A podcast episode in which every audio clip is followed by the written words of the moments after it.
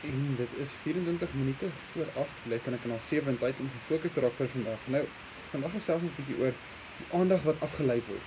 En nou, hoe belangrik dit vir ons is om op die regte goed te fokus dat die verkeerde goed nie jou aandag steel nie. Nou, in 'n tyd soos hierdie is ons fokus, soos ons nou besig is met fokus vir vandag, verskriklik belangrik. Want die wêreld gaan wil hê jou fokus moet afgetrek word. Later vandag of later vanoggend gaan ek 'n bietjie praat oor die hele Gillette advertensie wat uitgekom het en hoe almal se aandag soontoe gevat is op en in miskien van die regte plek afgevat is.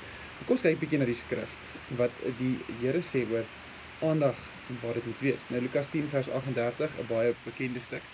Op hulle reis het Jesus in 'n dorp gekom waar 'n vrou, Martha, hom as gas ontvang het. Sy het 'n suster gehad, Maria, wat aan die voete van die Here gaan sit en na sy woorde geluister het.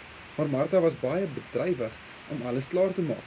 Sy kom toe daar staan en sê: "Here, hinder dit U nie dat my suster my alleen laat bedien nie.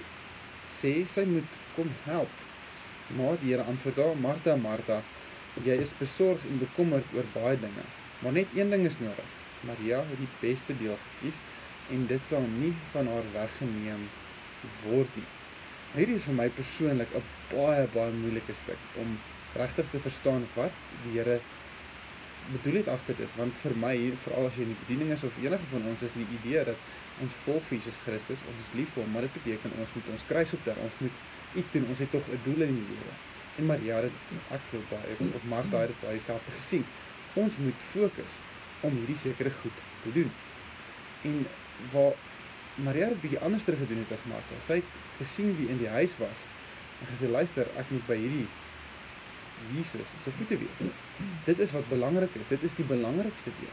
Nou, as Martha nie iets gedoen het nie, beteken dit dat niemand het geëet nie. Selfs Jesus ook as hy honger was of was hy nou nie met gasvryheid ontvang nie, met so het almal net by sy voete gesit. Wat sou dan gebeur?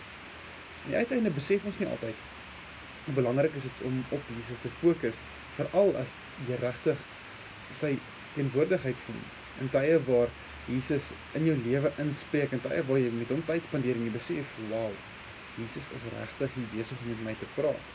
Is ons baie keer geneig om te sê maar nou moet ek hardloop, nou moet ek 'n klomp gedoen. Wat Martha gedoen het, want hier Jesus nou aangekom, sy het hom ontvang. Maar Maria het gesien het as luister terwyl Jesus nog hier is. Gaan ek soveel as moontlik tyd met ons spandeer tot hy vir my sê of vra luister, is daar nie 'n broodjie of 'n ietsie wat ons kan drink nie. En in dit sien ons 'n fokus, in dit sien ons 'n toewyding, in dit sien ons die manier hoe ons moet omgaan om met Jesus tyd te spandeer. Om met Jesus tyd te spandeer is nie om alles voor te berei en alles reg te maak vir jou om iets te doen nie, want dis wat mense wil doen. Ons wil doen doen doen doen doen om vir Jesus gelukkig te maak. Waar hy sê ek is lief vir jou. Ek het vir jou sondes gesterf. Jy hoef niks te doen nie.